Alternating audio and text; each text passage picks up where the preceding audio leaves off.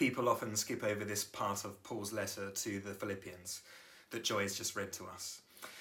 But I mean, who needs Netflix? Because there you've got Paul, he's in lockdown, or more specifically, he's in prison. And he needs friends to bring him uh, food and essentials because nobody else is going to. And his friend is almost died, maybe from an illness, and, and they're all slightly reeling. You know, life is not linear. Everyone's got lots of needs, and the struggle is real. So, what are they going to do? We read there that Paul wants to send his friend Timothy to the church in Philippi as well as sending back Epaphroditus. Sending him back because the church in Philippi had sent Epaphroditus to Paul, and now he's been ill and has almost died, and Paul wants them to see that he's okay now. You know, amidst all the chaos, Paul, he is on purpose about his friendships. Today, in this moment, there needs to be a degree of intentionality to our friendships, doesn't there? I wonder how you're fostering that at the moment. The, the challenge of getting friendships right is not something that has just been sort of sprung upon us. The government decided two years ago that we needed a minister for loneliness. And in a church our size, you know, we can't all be best friends and we're dispersed right now. But Paul here, he isn't sort of out of sight, out of mind. We see a lot of physical distancing going on in this letter but not social distancing. In fact, what we see here is closeness. Paul, he, he writes about his anxiety and sorrow at others' pain.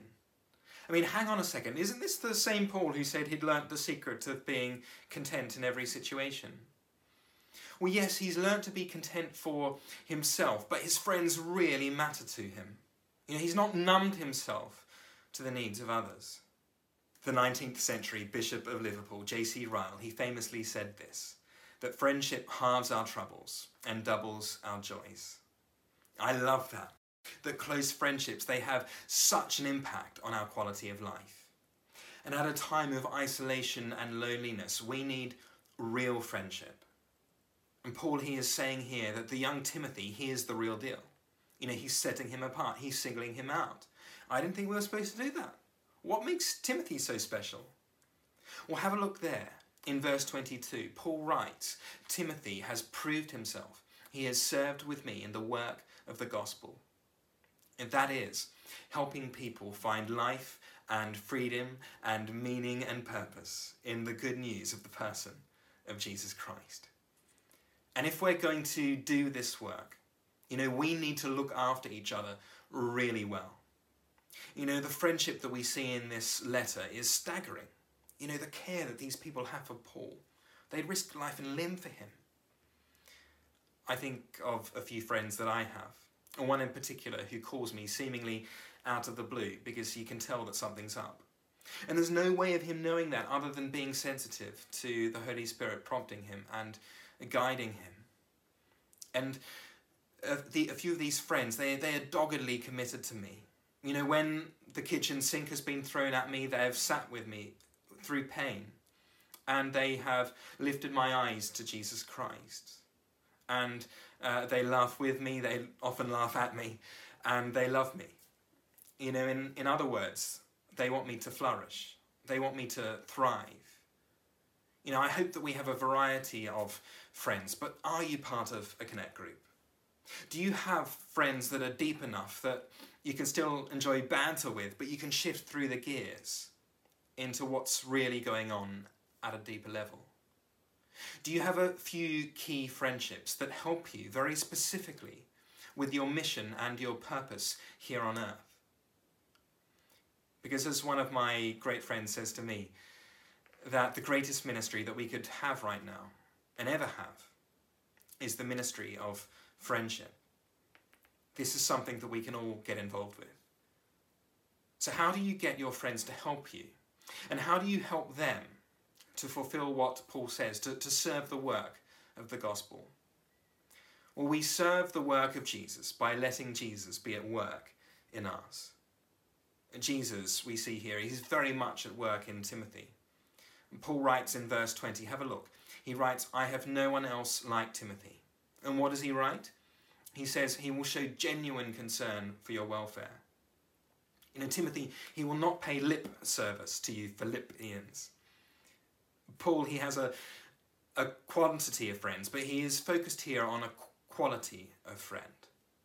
Have a look in verse 21. And Paul writes, For everyone looks out for their own interests, not those of Jesus Christ. I find it very interesting that Paul, he links here genuine concern for others with a looking for the interests of Jesus Christ. Here, it's, it's as though Paul says Timothy, he sees the church as he sees Jesus, and he cares for the church as he cares for Jesus Christ. We see here this blend of compassion and conviction. You know, I tried to separate out these two things, uh, compassion and conviction, into two neat headings for this talk. But it's like trying to unscramble an egg. You know, some people say, oh, well, I'm more of a conviction person. I'm more about the truth of God's word. And then some people say, well, I'm more a compassion person. I'm more into doing than doctrine.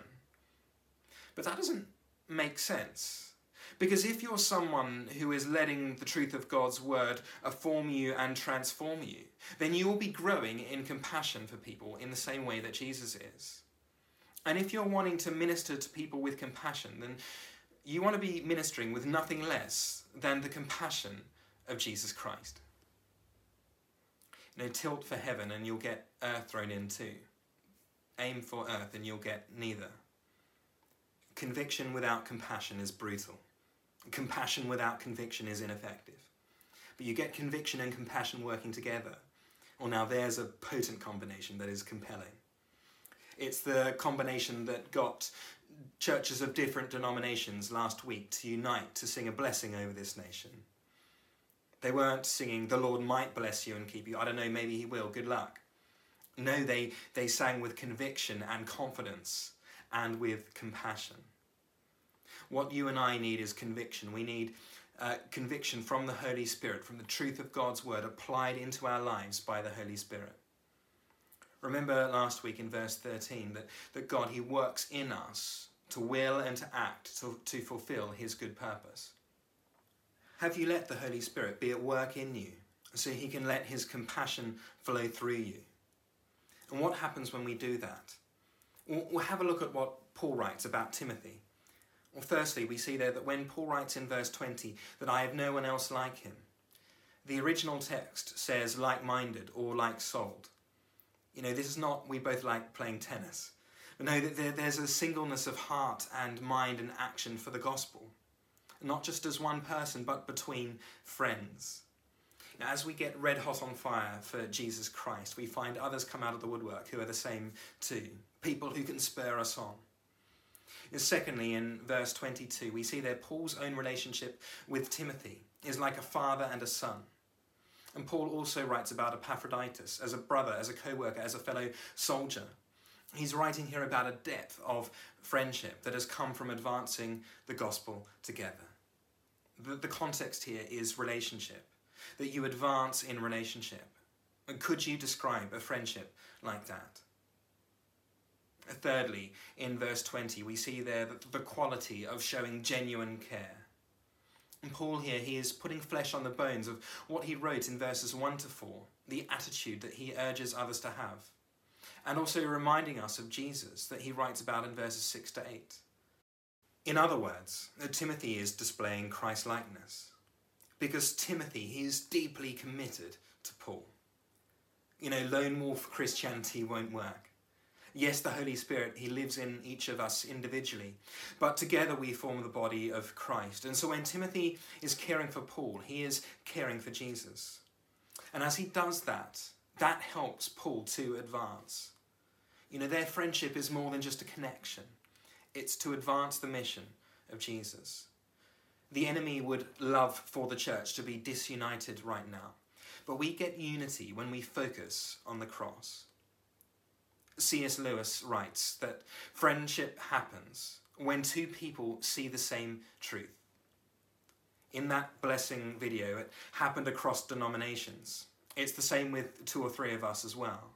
That as we rally around Jesus Christ and form friendships around Him, we advance. We advance like souled and like minded. So that's Timothy. What about Epaphroditus? A big name and a big heart. He too lives out the same pattern that Paul described earlier in the chapter. So much so, in verse 30, we, we read that he's prepared to lay down his life for the gospel. Does that remind you of anyone?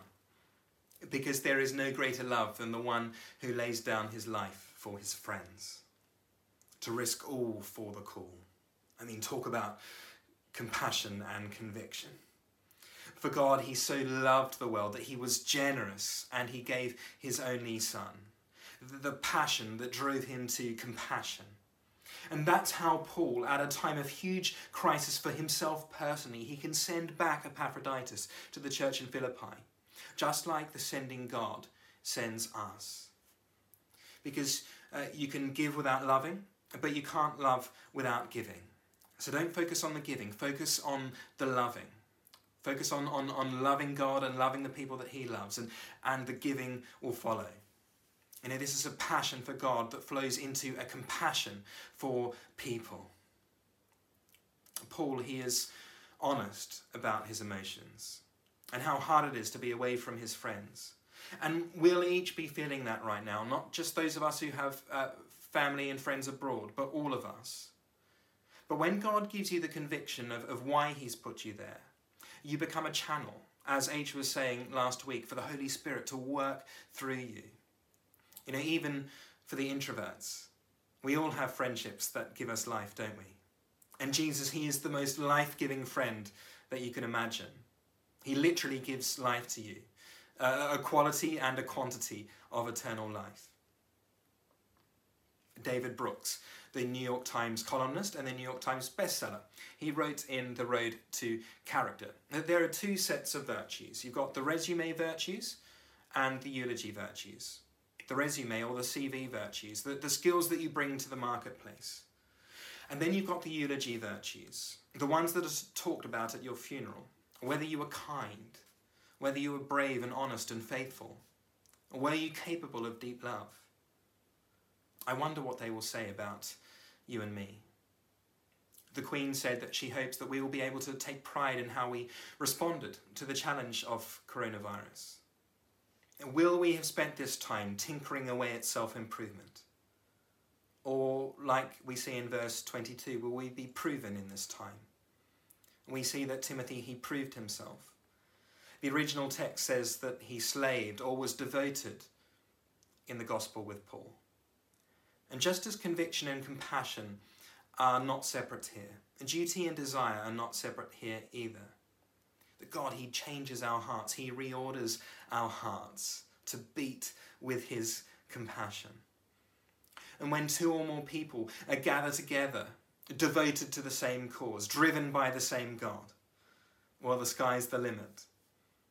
I hope that whatever ha- else happens, we will be able to look back on this time and say that we kept the main thing the main thing, that we kept the cross at the centre, that we let Jesus be at work in us by his Holy Spirit, and that we worked with Jesus, for Jesus, together as friends, and that we bore greater fruit for him because we did it together. Because amidst the, the drama, the heartache, and the inconvenience, to put it very politely, and Paul, he writes there in verse 19 that my hope is in the Lord Jesus. And then in verse 29, he says, Welcome Epaphroditus in the Lord. In verse 30, the work of Christ.